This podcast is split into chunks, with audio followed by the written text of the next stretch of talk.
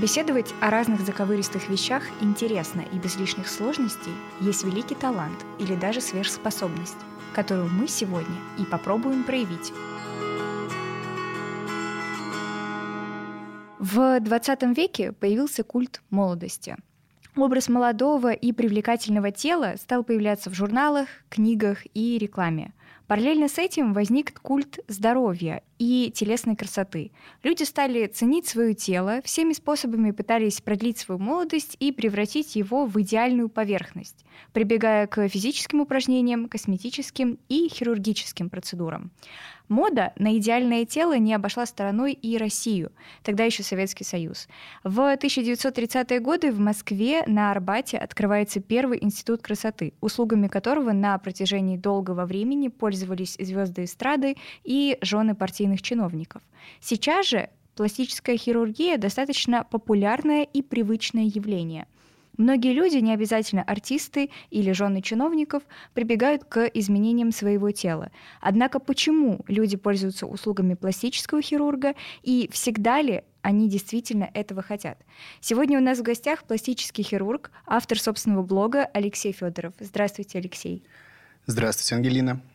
Расскажите, за что вы любите свою профессию? За что люблю свою профессию? В первую очередь, наверное, за возможность изменять людей, потому что не у каждого она есть.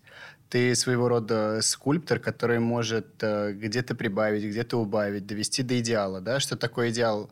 Ну, опять же, понятие субъективное, но, как вы и говорили ранее, стереотипы определенные у общества сложились, то есть здоровое тело – это все-таки mm-hmm ну, красивое тело, как правило. Потому что если человек ничем не болен, если у него все хорошо со всеми показателями и и он молод, то, в принципе, он будет выглядеть красиво.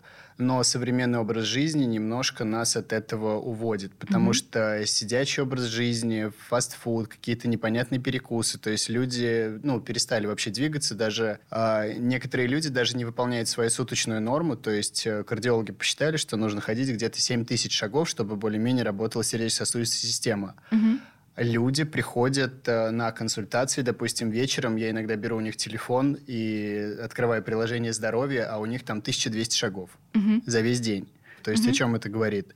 Из-за низкой двигательной активности у них не работает ни один орган и система по-человечески, да, соответственно, они еще и неправильно питаются, скорее всего, и выглядят они далеко от идеала. Но современное общество, соцсети, реклама, те же журналы, да, то есть они показывают нам, как выглядит красивое тело, и, естественно, все хотят выглядеть Точно ну, так как, же. Как какой-то эталон. Очень много ленивых людей. Я благодарю вообще Вселенную за то, что такие есть, потому что пластические хирурги с этого все-таки зарабатывают деньги, будем смотреть правде в глаза. Угу. И люди прям против спорта. То есть есть очень успешные люди, которые сильно ценят свое время, да, час которых там рабочий стоит, я не знаю, за гранью вообще фантастики, и тратить его на зал они ну, совершенно не хотят. То есть они правильно кушают, допустим, да, и у них там личный врач есть, диетолог, э, все круто, но максимум они там делают какое-то легкое кардио, но прям сильно заморачиваться с э, там изнурительными диетами они не хотят они приходят, делают операцию такую, как липоскультурирование, и mm-hmm. я скажу, что будут выглядеть после нее лучше, чем человек, который там 3-5 лет пашет в зале. Ну, Какая-то смотря несправедливость как есть в этом. Разве? Ну, что человек очень долго старался, он положил Нет. столько времени и труда, а здесь пришел, заплатил но, и получил ну, идеал. почему? Кто-то, зарабатывая деньги, прилагает огромное количество усилий и труда. Это просто разный путь.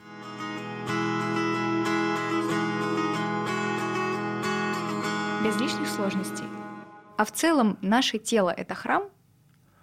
Храм, конечно, храм. То есть, получается, имеем ли мы право в таком случае изменять этот храм, приходить, закрашивать в нем какие-то фрески, менять э, ну, колонны?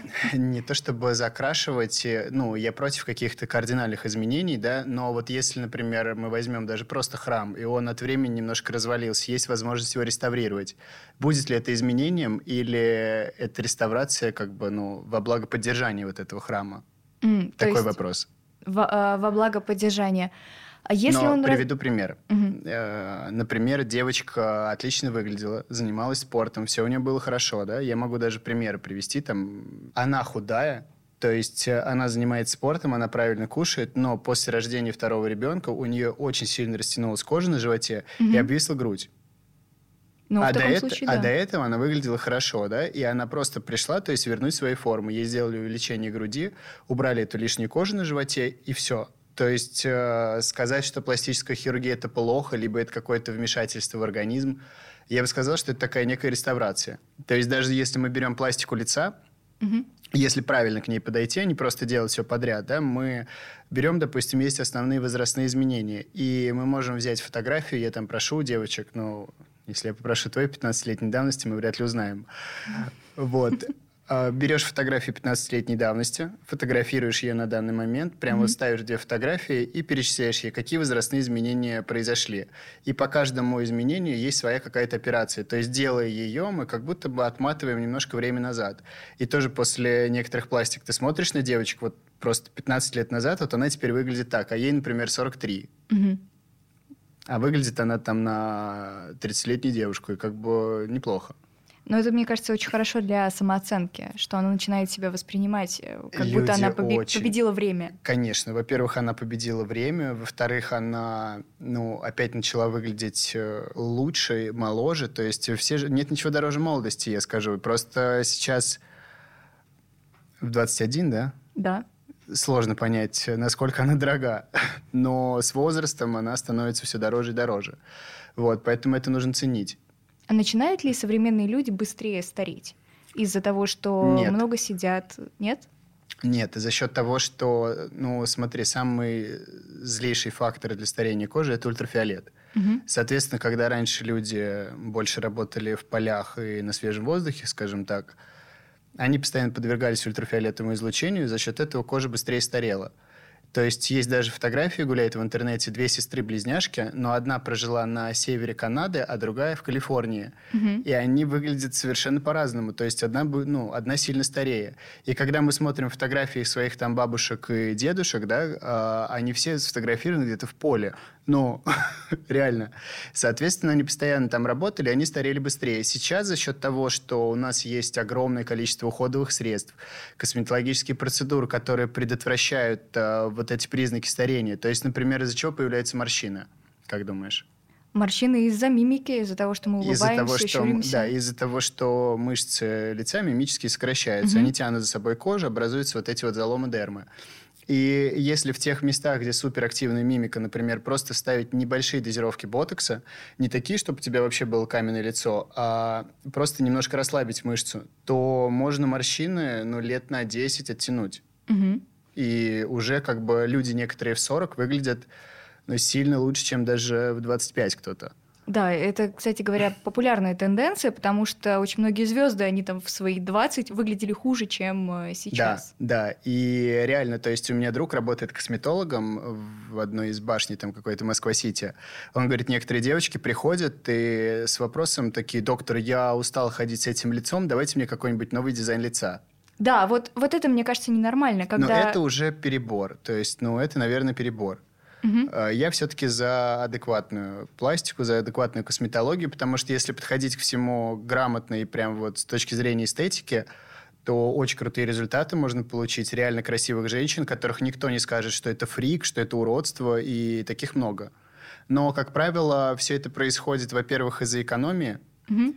потому что не все могут себе это позволить. То есть, ну, например, чтобы хорошим препаратом в хорошей клинике там кольнули те же губки, это, ну, образно там, ну, тысяч сорок будет стоить. Мгм. Соответственно, если мы берем молодое поколение, да, там девочки от 18 до 23, которые только поступили в институт, приехали откуда-то, и они хотят соответствовать, что ли, другим, да, то есть равняться на них. Они же видят, как девочки там делают татуаж бровей, либо их красят, ресницы, губы, кому-то не нравятся свои губы, и начинается вот эта гонка за Всячески стереотипами. себя апгрейдить, да. Да, как бы апгрейдить и сделать в чем-то увереннее. Соответственно, не на все у них хватает денег, они ищут, где сделать это дешевле, и вот часто такие девочки серьезно обжигаются, и потом в разы больше переплачивают.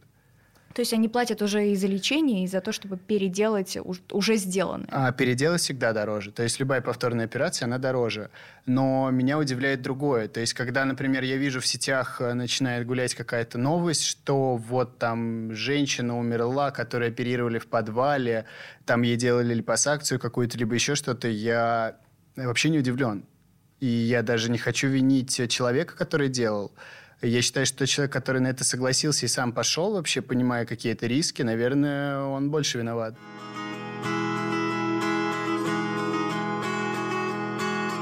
Без лишних сложностей. А как понять, что врач шарлатан? Что ты приходишь к нему, и вот здесь что-то нечисто, что-то не то? Ну, во-первых, э, когда человек приходит в клинику, то есть консультация же проходит не где-то в подвале, да, то есть это обязательно должно быть медицинское учреждение с лицензией на проведение пластической mm-hmm. хирургии. Соответственно, это можно запросить просто вот подойти на ресепшн и сказать, покажите мне лицензию. И если в клинике все хорошо, администратор спокойно возьмет и покажет э, все нужные бумаги. Потом то же самое. То есть, если врач там работает, то, ну, скорее всего, у него есть сертификаты, но все равно, если у врача попросить сертификат, это никакого не оскорбит. Угу. Это не... Это не, не нарушение будет, этики. Да, это не будет акт какого-то недоверия, да, то есть э, просто скажете, доктор, мне интересно смотреть ваш сертификат, где вы учились. И все. И любой врач, у которого они есть, я думаю, без проблем откроет их. А почему многие звезды из последних новостей, например, а, Варнава, вот она опубликовала в своем инстаграме, что она улетала делать пластическую операцию в Америку и, в принципе, улетает в другие страны. Почему? А, расскажу такие случаи. На самом деле у нас э, в России из-за того, что пациенты очень капризные и вот потребительский экстремизм очень развит, она у нас э, шагает, я скажу, что впереди Европы даже.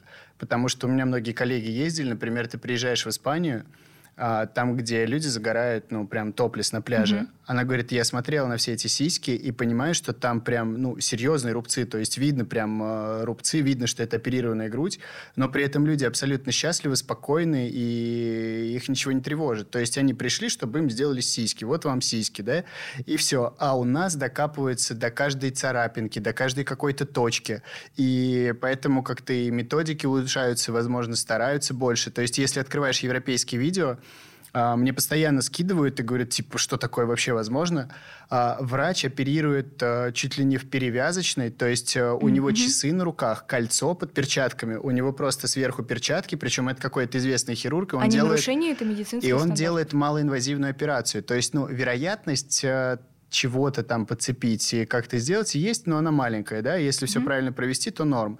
Но у нас даже малейшие операции, то есть это большая стерильная операционная, целая операционная бригада, то есть прям куча заморочек, и все это проверяется. А почему мы такие требовательные?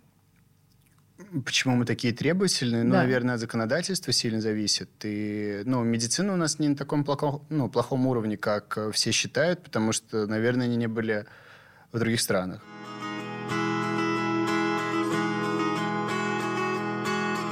Без лишних сложностей. А, вообще существует же стереотип, что если в Европе ты прогуляешься или вообще в любой другой стране, и будет идти там 20 девушек э, не русских и одна русская, ты всегда узнаешь, кто русская, потому что у нее всегда будет поглаженное платье, всегда будут э, накрашены глаза, всегда она будет на каблуках какая-то очень красивая. Почему наши девушки, они больше заморачиваются по поводу своей внешности?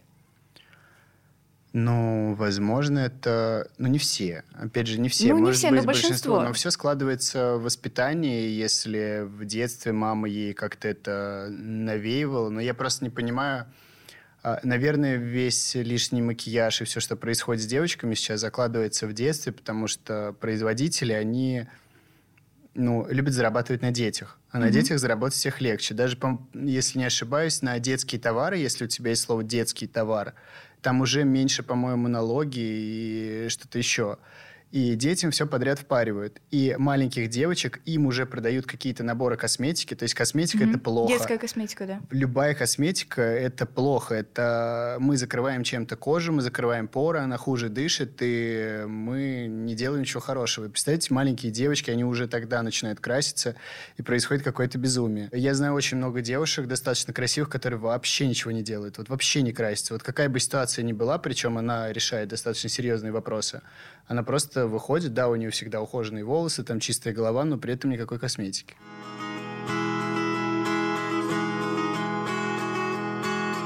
Без лишних сложностей. А что такое наша красота тогда вообще? Это навязанные стандарты, которые а, меняются кр- со временем? Красота, я скажу, что, во-первых, очень много маркетологи влияют на наше сознание и на то, что мы хотим. Угу. Согласитесь, да, например, я замечал, что некоторые люди хотят iPhone, потому что просто они увидели красивую презентацию, и они не понимают, какие там есть функции, что с ним делать, да? То же самое происходит, наверное, и на рынке красоты. То есть э, огромные компании, например, они делают просто миллиарды. То есть, э, если мы берем фармкомпании, то вложенный доллар в фармкомпанию окупается лучше, чем в нефтяную промышленность. Угу. То есть, все эти таблеточки ну, это, да. это очень выгодное дело. Соответственно, этим людям, наверное, невыгодно, чтобы мы были сильно здоровы. То есть выпускается одно, чтобы наше здоровье немножко убить, и выпускается другое, чтобы его немножко поправить. А с красотой там постоянно какие-то новые тенденции, новые моды, новые препараты. Их рекламируют так здорово, что вот ты смотришь такой, блин, круто, надо попробовать. А дисморфофобия, то есть это заболевание, когда человеку все время кажется, что с ним что-то не так. Он подходит к зеркалу, и у него там по параметрам все нормально. То есть объективно... Я него... встречал, да. я встречал таких людей, да. А, не хотелось бы, наверное, освещать прям имя и фамилию. Это одна блогерша есть. Угу. Хотя я уже круг подозреваемых так сузил. ну да ладно. В общем, она сделала только на нос, по-моему, шесть операций.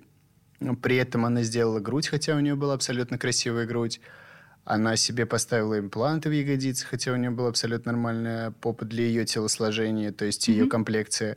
Это выглядит не очень эстетично. Но ведь это же заболевание, и по большому... Это, это заболевание, да. То есть вопрос в том, что она делала даже те операции, которые ей не нужны. Mm-hmm. То есть э, там вот есть операции блефропластика, как будто у нее какой-то гештальт, вот закрыть все операции в списке, которые только есть. И mm-hmm. она себе отрезала века, даже когда ей не надо было отрезать века. То есть я считаю, что это прям вот э, пример, прям для учебников. А да, а если к вам приходит человек, который говорит, что я вот хочу сделать эту операцию, а вы видите, что нет нужды я? Я их э, успокаиваю, многих отговариваю. Вообще те, которые приходят от других хирургов и в панике, что там им сделали плохо, либо что-то сделали не так, я никогда не, не иду против коллег, и вообще это не этично, да, там говорить, что тебе где-то плохо сделали, я бы сделал лучше. То есть я их всегда успокаиваю и говорю, есть э, вероятность, то есть, э, ну, могло бы быть сильно плохо, да, и то, что у вас сейчас, это здорово, живите с этим, кайфуйте. А должен... И не заостряйте внимание. Живите а? здесь и сейчас.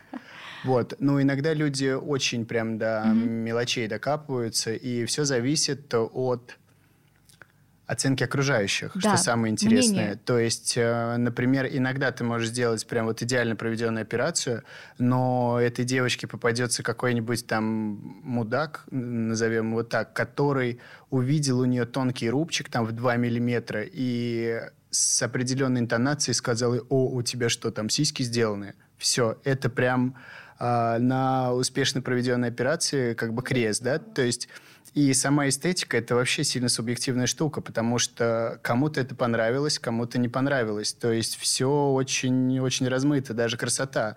Что такое красота? Мы возьмем сейчас, э, я не знаю, 10 человек, посмотрим, там одному понравятся эти двое, другому третий, и mm-hmm. все по-своему красивы.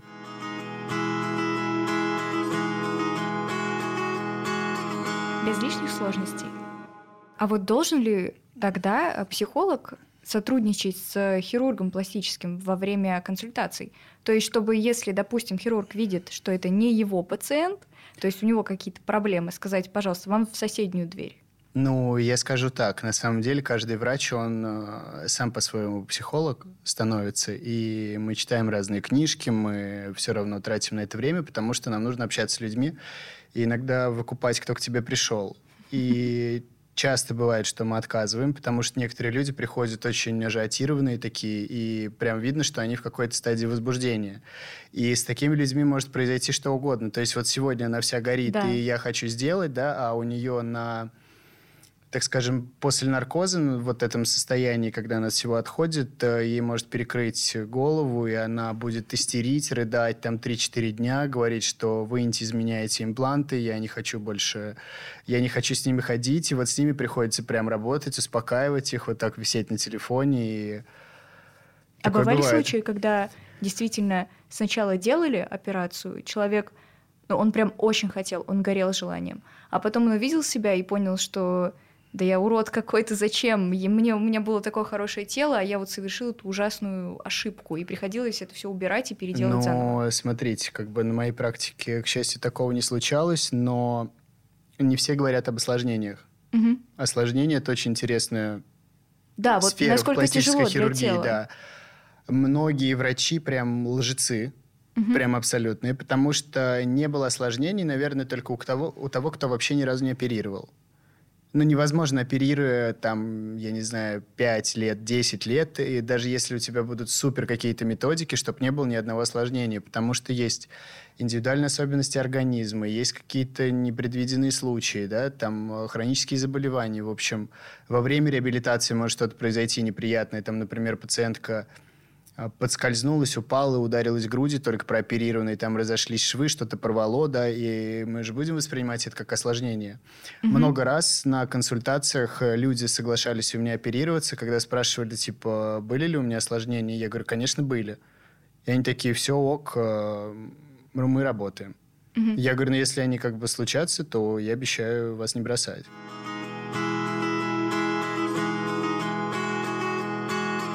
Без лишних сложностей. А все-таки пластических хирургов воспринимают как обычных врачей или все-таки как кого-то такого немножко фриканутого из мира врачей? Ч Честно, а, все воспринимают немножко по-разному. То mm-hmm. есть, если мы разделим общество сейчас на врачей и просто людей, то mm-hmm. для людей почему-то пластический хирург это что-то прям вау, да, там ты творишь такие чудеса. Для врачей пластический хирург это какой-то, наверное, коммерсант, то есть не врач, якобы нет ничего благородного. Больше бизнесмен. Вот, э, больше бизнесмен. Но на самом деле это прям... Вообще медицина – это бизнес. Угу. Ну, в наше время это прям серьезный бизнес. Даже если мы будем брать какие-то городские больницы, частные клиники, везде это деньги. Угу. Везде это деньги, и все как бы замешано на этом. Но вопрос в том, что здоровье же бывает не только физическое, но и психологическое, да, угу. и мы больше лечим их от каких-то психологических травм и от комплексов. То есть, нежели от здоровья, да, то есть мы берем на операционный стол уже здоровых людей, они сдают у нас список анализов, а, прям как будто летят в космос. Я даже видео на YouTube целое записал, чтобы вот за, рассказывать, зачем мы их сдаем, то есть э, чтобы что мы выявили, если вдруг. Вот. И это достаточно интересно. То есть мы берем здоровых людей, но ну, как сказать, нездоровых психологически. Некоторые абсолютно здоровы психологически, некоторые прям от этого страдают. То есть mm-hmm. я иногда видел такие грустные глаза, что прям вот, э, ну, мне свойственно зеркалить людей. Я один раз прям чуть не заплакал, когда она мне рассказала свою историю. И... А история в плане, что ее унижали за ее внешность? А, или не, она не сама то, чтобы, придумала? Не то, чтобы унижали. То есть она сама себя стесняется, да? Mm-hmm. То есть, например, девочка родила. Обычно как происходит у девочек? Mm-hmm. а, сначала они ходит ну, просто грудь там первый, второй размер, там что угодно может быть с ней, да, и она не сильно заморачивается, потому что она молода. Тут она вдруг забеременела, и ее грудь во время кормления сильно увеличилась. Угу. А, вот честно, прям смотрел на грудь э, кормящей девушки, она такая, как будто бы в нее прям поставили импланты, причем не пожалели размера. Угу. Она прям набухает, она очень, очень интересно выглядит. И, соответственно, она пока кормит ребенка, а иногда это может быть год и даже два, она привыкает к этой груди. Она привыкает, что, ох, какие у меня теперь появились сисечки. И тут, после окончания грудного вскармливания, что происходит? В течение полугода, пока уровень пролактина гасится, у а. нее происходит, скорее всего, птоз груди. Есть, конечно... То есть это проседание вниз? А, а, да. Птоз – это провисание угу. по-другому. Вот э, грудь провисает. Даже если она не сильно провисает, она все равно теряет в объеме, потому что молочные железы перестают как бы э, продуцировать молоко. Угу. И она смотрит на себя, а мир же познается в сравнении, правильно? Угу. И она такая, нет, я не согласна с такими ходить э, сиськами. И, естественно, она идет к пластическому хирургу. То есть те, которые например, планировали там одного ребенка, либо там всего двоих-троих, вот серьезно, они прям последнего рожают, вот она прям с груди его кормит и уже звонит, такая, когда мне можно это сделать? Вот, я говорю, потерпите еще полгода.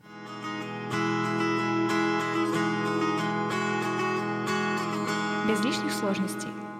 А как изменяется сфера пластической хирургии в эру бодипозитива, феминизма, вот небритых ног, подмышек? Очень плохо.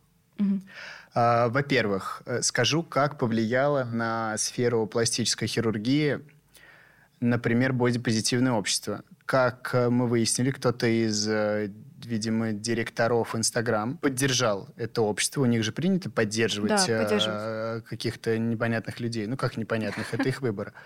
Вот. И в Инстаграм запретили рекламу делать с пластическим хирургом. То есть таргет отключили и все остальное. То есть для нас все инструменты заработка просто ну, уничтожили. Угу. С одной стороны, это плохо. С другой стороны, с другой стороны, они дали нам помыслить немножко творчески и найти какие-то новые решения. И кто-то адаптировался, кто-то немножко нет, но в целом жизнь продолжается.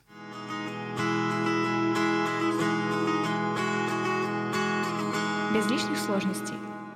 И все-таки вы делаете свой бизнес, но если вы видите, что человек приходит к вам, а, но у него объективно все хорошо, то вы отправляете его к психологу, все-таки говорите, вот все-таки сходи там на пару сеансов, а потом посмотрим, что будет с тобой, расхочется или нет. Или Но... это как разумное потребление. Вот если ты приходишь в какой-то магазин, тебе хочется купить кофту, вот прям вот хочется. И ты подходишь к кассе, и тебе продавщица такая, слушай, да она тебе не идет.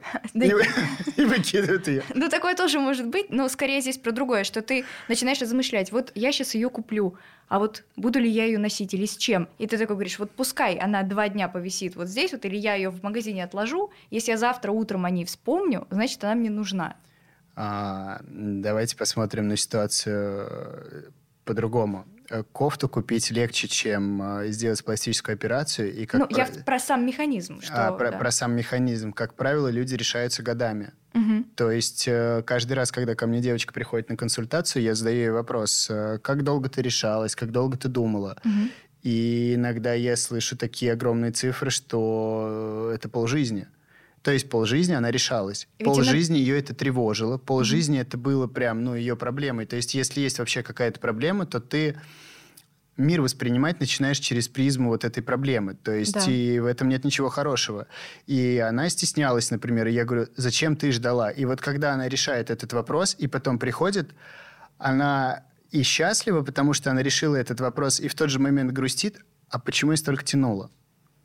Ну, в другой, с другой точки зрения, может же быть и так, что все эти годы у нее был какой-то, э, ну, я не могу сказать громко абьюзер, да, но какая-то в жизни ситуация, которая ее давила и все время напоминала, что вот у тебя есть эта проблема. Может быть, ей там, не знаю, мама постоянно про это говорила, или парень. Тут она с этим парнем рассталась. Мама такая подходит, какой уродин я родила. А все может быть. Я, я такие истории слышал от э, психиатров. Я мне даже страшно представлять, в каких условиях mm-hmm. живут люди. Вот мы сейчас так сидим, мило разговариваем, да, кого-то там избивают в подвале да. и пытают, и это ну, не сказать, что нормально, но то, что это есть, это сто процентов. Угу. А кто-то живет в суперлюбящих семьях, у них все хорошо, поэтому... Ну, даже если семья любящая, иногда родители могут не замечать, как они на что-нибудь указали, а у ребенка это какой-то стресс, и он такой, блин, а может быть у меня и правда это не так. Я считаю, что все, наверное, из-за необразованности, из-за из-за недосказанности. Угу потому что многие родители перестают разговаривать вообще с детьми. Да. А, многие родители помешаны на том, чтобы, например, сделать свою карьеру, а не счастливую семью, и они даже друг с другом практически не видятся. Я видел, как родители приходят, например, в какие-нибудь фитнес-клубы и просто берут своего ребенка, записывают на все занятия, которые возможно, просто чтобы его чем-то занять. И приходят, да, у них есть деньги, они вот так раскидывают э, эти котлеты, но по сути, детей воспитывают тренеры, угу. Педагоги какие-то, и это немножко неправильно, наверное.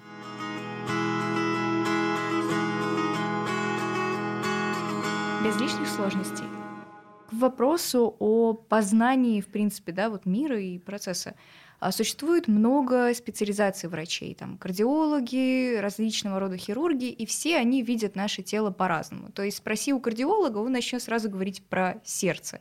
Сердце, сосуды, там, про ритм сердечный и так далее. А спроси у хирурга, там, который занимается абдоминальной хирургией, он там начнет рассказывать про свою специализацию. А как видит наше тело пластический хирург? Я скажу так, то есть э, все врачи, как бы такой первичный взгляд на человека, он, наверное, у всех одинаковый, потому что есть определенные критерии здоровья. Угу. Например, ну вот я сейчас опишу человека по каким-то чертам, и вот твое мнение о нем. Угу. Человек идет нормального телосложения, не жирный, не худой, с абсолютно ровной осанкой, смотрит вперед, у него хорошие волосы, не секутся кончики, у него кожа такая прям матового цвета, без каких-либо прыщей, у него хорошие ногти там ровные белые зубы, вот какое отношение у тебя к этому человеку? Ну, что этот человек ведет здоровый образ жизни, он здоров. То есть, видишь, я просто перечислил да. тебе те критерии, на которых э, ну, сказываются какие-то наши заболевания. Да? Mm-hmm. То есть, если человек не здоров, то все это будет выглядеть хуже. Например, ты смотришь человека на улыбку, понимаешь, что у него все зубы гнилые, соответственно, у него какое-то постоянно хроническое воспаление идет, скорее всего, у него проблемы с ЖКТ, он еще и неправильно кушает, наверное, у него там метаболический синдром, прочая фигня, и начинается вот так накручиваться. То есть иногда люди приходят, когда к тебе на консультацию, и ты им называешь их хронические заболевания, либо чем он болеет, он очень удивлен. Как так, доктор, вы что, волшебник? А все это видно. То есть, например, у некоторых заболеваний даже есть свой запах. Mm-hmm. То есть по запаху можно определить сахарный диабет, по запаху можно определить цирроз печени. Многие патологоанатомы, они говорят, ну, я смотрела видео, даже не спрашивайте, почему попала, а в, на Ютубе, когда задавали вопрос патологоанатому, который вскрывает тела, и он говорит, что у каждого тела свой запах, даже если там, например, человек был больной я когда жгу, и так далее. Я когда жгу кожу, то есть, ну, во время операции, ну, мы работаем коагулятором. Это как такой электронож, который mm-hmm. мы прижигаем сосудики. И когда ты прижигаешь, естественно, идет дым. И это получается как, ну, жженая плоть, наверное. Шашлычок? Назовем это, да, шашлычок. Шашлыдоз. Вот, и, собственно, у каждого человека свой запах. То есть какой-то запах прям приятный, какой-то запах настолько противный, что тебе прям, ну, начинает тошнить и кружится голова. И у каждого человека реально свой. И если неприятный, то это, наверное, больше болезнь. То есть, ну, все равно тошнить как не правило, должно. да. Что пахнет? Вот давай подумаем. Пахнет ли вообще здоровый человек? Да, такой вопрос. Пахнет, конечно, есть Чем? же пот, э, то, что он ел, там, не знаю, изо рта запах, э, потом, не знаю, э, наверное, наши сальные железы и все остальное. Ну, В общем, нет. запах издают токсины микробов и грибы.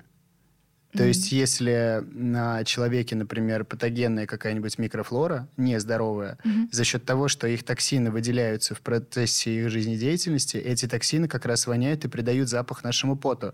Сам пот, он, как правило, особо не пахнет. Вот. И все сильно связано с здоровьем. Например, если у человека грибок, то у него будут вонять ноги. Если mm-hmm. у человека нет грибка, то ноги пахнуть не будут. Так пахнет ли здоровый человек? Ну, в идеале нет.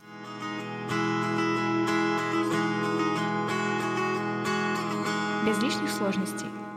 Можем ли тогда мы знать про наше тело все?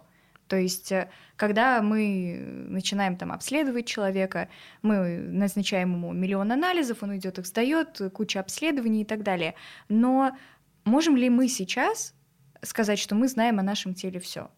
Настолько, чтобы, допустим, его как-то сознательно видоизменять, когда э, нету каких-то там острых медицинских показаний, например, что вот изменю-ка ну, я, я это. Я скажу так, например, показателей в крови столько, что чтобы сдать кровь на все, на что возможно, вот я уверен, что мы даже со всеми своими запасами денег у нас не хватит. Вот у четверых, чтобы одному, наверное, сдать. То есть их такое количество, что ну, сложно даже представить. Угу. Соответственно, знать прямо совсем все, наверное, невозможно. Есть определенные анализы, то есть что такое дифференциальная диагностика, наверное, знаешь. Это как комплексное обследование или нет? Нет, э, дифференциальная диагностика – это когда мы выбираем из чего-то. Mm. То есть, э, например, э, почему мы сдаем всегда общий анализ крови, общий анализ мочи, да, и там биохимию печени. То есть, сдавая эти анализы, мы многое сразу можем исключить. Угу. То есть, если какие-то показатели в норме, то мы, например, вот берем и несколько тысяч заболеваний исключаем. Соответственно, нам становится проще. За счет того, что мы сдали еще анализ мочи и посмотрели, что там творится, мы исключили еще, например, несколько тысяч э, заболеваний. И потом иногда просят в процессе обследования что-то досдать. То есть, как правило, когда мы весь комплекс э, ну, обследований проходим, и какое-то заболевание есть, то там дифференциальная диагностика между ну, там, пятью, например, тремя-пятью заболеваниями. То есть сужаем этот круг. А, да, мы сужаем этот круг, и когда их остается 3-5, то уже по каким-то признакам мы можем понять, что вот это. То есть, чтобы идеально лечить, нужно сначала идеально понять, чем мы больны. И было очень много случаев, когда люди приходили и сдавали вот этот комплекс анализов перед э, пластической операцией. Mm-hmm. И мы реально выявляли у них проблемы со здоровьем, которые они не знали. Мы их отправляли долечиваться, и Потом они через год-полтора приходили, мы их все-таки оперировали, но они приходили уже здоровыми уже людьми. Здоровыми. Даже онкологию мы случайно диагностировали, mm-hmm. то есть девочки же не сильно любят делать УЗИ молочных желез и проходить mm-hmm. вообще обследование. Хотя вот там ТО на машине, не дай бог пропустить. Вот, и девочка пришла что-то что-то порядка 42 лет ей было, и она ни разу вообще не делала УЗИ молочных желез, а хотела сделать грудь. Мы сделали УЗИ, и выяснили, что у нее на первой стадии там начинает злокачественная опухоль появляться. В итоге, за счет того, что мы рано это выявили, ей не делали никаких операций, никакой химиотерапии, то есть за счет медикаментозных препаратов легких она пролечилась, через полтора года никаких рецидивов, мы сделали уже грудь. А почему многие люди боятся идти к врачам? А я думаю, что это из-за некомпетенции многих врачей. Потому что есть люди, ну, я бы прям сказал, вам не надо работать в медицине. Ну, вот честно. Прям такое случается. Но случается это по каким причинам? Во-первых, мы живем, где некоторые должности остаются по наследству, как, mm-hmm. э, как наверное, когда-то, да, и не всегда на должности работает тот человек, который, ну, достоин и должен. Соответственно, многие специалисты вообще могут э, куда-то свалить, вот, либо все уезжают в Москву. То есть, например, в Москве медицина есть. В Москве медицина есть. Очень много крутейших врачей работает у нас в Москве. Я даже знаю случаи, когда люди оперировались э, где-то, например, в Америке или в Европе и приезжают в Россию оперироваться у этих докторов. Угу. То есть такие случаи тоже бывают. Прям реально у нас есть хорошие специалисты, но они очень-очень дорого стоят. А тогда, если мы говорим о ценах, да, о том, что медицина превращается в бизнес, может ли случиться так, что все медицинские услуги, ну, за исключением каких-то базовых или экстренных, будут э, частью бизнес-схемы, то есть будут платными? Вообще нету ли такой... Ч- честно, знаете, сколько я не пользовался бесплатной медициной? Нет. Ни разу. Mm-hmm. То есть, ну... Опять же, почему не доверяете? Я не то чтобы не доверяю, вот просто давайте посмотрим на ситуацию. Ты, я знаю, как устроена система зарплат, где кто сколько зарабатывает mm-hmm. и так далее. И, например, я знаю, как зарабатывают хорошие врачи, что это за личности и как они себя оценят и они не будут работать за эти деньги. То есть ну, просто невозможно встретить будет вот э, в каком-то таком месте. Это может быть какая-нибудь поликлиника по управлению делами президента, да, то есть угу. там в поликлинике, скорее всего, будет сидеть, э, работать хороший доктор. Но если эта поликлиника будет где-нибудь в Калуге, например, ну, или, да, в Калу... или в Калужской области, угу. И вот я, я учился, получается, медицинский, заканчивал в Мордовии, приехал э, к бабушке прошлым летом там на день рождения. Повез ее обследовать э, по врачам. И так вышло, что встретил там своего одногруппника, который работал флебологом. Mm-hmm. И я просто ради интереса спросил, сколько у него зарплат. Он мне просто сказал, что он фигачит на трех работах. И я говорю, круто. Я говорю, ну и что, сколько выходит? Он мне сказал сумму. Я говорю, это на какой из трех? А потом мне сказал, что это все три. И я так... Ну да, это кошмар. Это, это одна из таких очень больших социальных проблем, касающихся, в принципе, заработных плат в бюджетной сфере. И все-таки а, очень многие врачи, они работают на две клиники. То есть, вернее, как не на две клиники, а на две стороны. Днем они, условно говоря, днем работают в государственной клинике, а ночью... А ночью на криминал. Ну, на частную клинику. И говорят, что в частной клинике нам работать удобней, а, там и график лучше, и в принципе... Нет, нет, это не совсем из-за этого. Тут и не зарплата выше как все происходит. То есть, когда мы работаем в каком-то государственном учреждении, как правило, у нас есть э, соцпакет, у нас есть э, там стаж работы. Якобы честно, я не знаю, до сих пор никто меня не убедил в том, что стаж это круто и ждать пенсии это здорово. Ну, вот кто-нибудь собирается здесь жить на пенсию? нет, именно исключительно только на нее, да. наверное, нет. Вот, э, то есть рассчитывать на пенсию и работать там в госучреждении, ну, не очень здорово. И там якобы есть декрет, там есть еще какие-то плюшки от государства. И многие работают там, например, на 0,5 ставки, угу. чтобы у них шел вот этот стаж, и чтобы они как бы числились где-то в любом случае. Потому что там, если ты заболел, тебе платят а больничные, ты пошел в отпуск, тебе заплатили отпускные, то есть, ну, все-таки какая-то система там, видимо, их радует. Угу. Вот, и плюс работает еще в частных клиниках. Mm-hmm. Многие анестезиологи, например, работают в частных клиниках и при этом дежурят в городских больницах, чтобы у них шел стаж.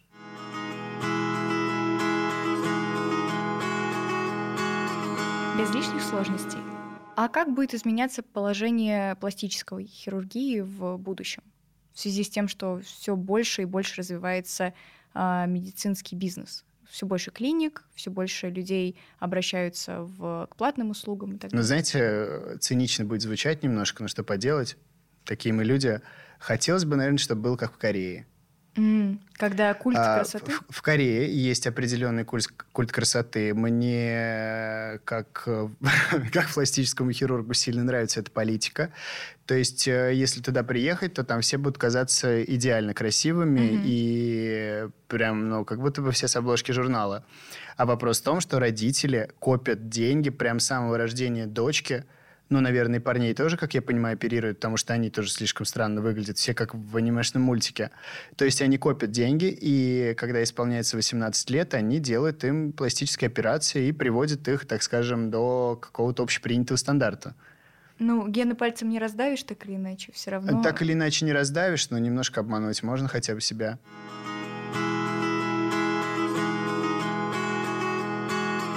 Без лишних сложностей. А как часто к вам обращаются мужчины? Женщины, мужчины, понятно, часто. Ну, мужчины, скажу так, стали чаще. Угу. Стали обращаться чаще. Причины бывают разные.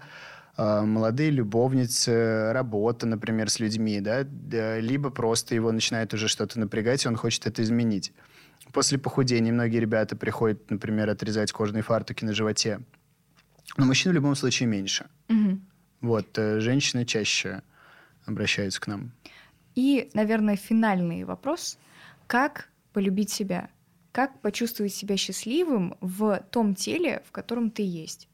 И, возможно, даже а, начать вот этот процесс размышления в правильном русле. Как нужно ну, себя вот, изменять? Э, я бы сказал такое немножко философское, наверное, отступление. То есть все, что происходит вокруг, это то, как в первую очередь чувствуем мы себя. Угу. А, если ты чувствуешь себя хорошо, то ты во всем начинаешь искать плюсы, во всем видеть позитив, и все тебе будет э, хорошо и здорово, да? Когда у нас внутри какие-то проблемы, либо мы себя неважно чувствуем, болеем, мы начинаем смотреть через призму проблем на весь этот мир, и мы начинаем искать минусы, как в окружающих, так и в себе. Поэтому самое важное, наверное, искать плюсы, э, находить их, потому что они есть у каждого, и все люди на самом деле безумно красивые, индивидуально. И я это ценю в них. Вот э, люди, которые начинают становиться как под копирку, ну, они точно не правы. Вот, полюбить себя несложно. Главное, наверное, понять, что это надо делать. Угу. Что может стать мотивацией к тому, чтобы полюбить себя? Как стать на этот путь? Как стать на этот путь?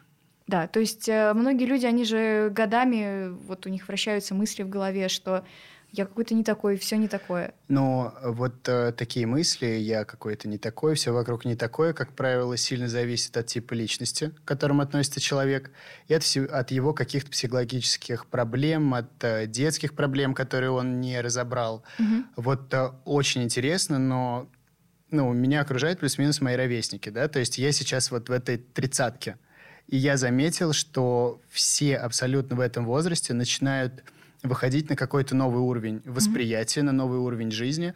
И почему они на него выходят? Все начинают работать с психотерапевтами, все начинают сдавать анализы, все начинают заниматься здоровьем. И когда ты приводишь свою голову в порядок, то у тебя и жизнь начинает становиться ярче, веселее, и в ней нет проблем вообще никаких. То есть получается, что психотерапевт — это первая стадия. Если даже возникает желание что-то исправить в своем организме, и потом, после проработки психотерапи... Э, каких-то проблем с психотерапевтом, по ходу по врачам а, сдачи анализов, только потом уже как бы финальной стадией, если все равно осталось желание и нужда, является пластический хирург а пластический хирург, даже когда, например, у человека конкретно по какому-то вопросу ну, есть э, стрессовый фактор, да, там по груди, животу, чему да, угодно. То есть сначала их э, лучше попросить поработать это с психотерапевтом, чтобы угу. он пришел в стадии принятия. То есть вот э, она с этим животом, да, но она себя полюбила. Угу. Она себя любит, она любит этот живот, но она просто хочет его сделать получше. То есть вот в такой политике, да. А прибежать с криками там «я ненавижу эту кожу висящую», то есть некоторые приходят, и видно, что они очень в интересном сейчас положении. Угу. То есть они начинают тянуть кожу Истерика, на, ли, да. на лице, у них вот прям истерия, и они такие «я там постарела». Угу. Потому что такое бывает. Вот за год можно постареть как будто бы на 10. Если ты вдруг перестал спать, перестал высыпаться, у тебя сбился режим, какая-то проблемка со здоровьем, о котором ты не думал, и начинается проблема с коллагеном, и реально кожа за год может прям на лице обвиснуть. Угу. Вот ко мне приходили девочки, она мне показывает фотографию, прям красивая такая студентка, грубо говоря. И она говорит, это год назад было. И она приходит, у нее висят брыли, у нее провисли глаза, веки, то есть с ней произошел какой-то ужас. То есть первое, что нужно, это забота о себе. То есть реально посмотреть Конечно. на себя и в глаза своим проблемам. В первую очередь, да. И понять, что они у тебя, скорее всего, есть. Угу. Потому что они есть у всех, но многие их совершенно не хотят признавать. И понять, какие они, исключительно ли они психологические, да, или же это есть проблемы в нашем но теле. Но лучше разобраться, потому угу. что чем меньше проблем, тем легче жить. Это факт. Спасибо большое, что пришли. Разговор получился очень интересным. И... Не все было пластики, да? Ага. Так случайно получилось, но все равно раскрыли большой спектр тем и проблем. Я думаю, тем интересней. Спасибо большое, что пришли. Приглашаем вас снова. Вас спасибо, что позвали меня.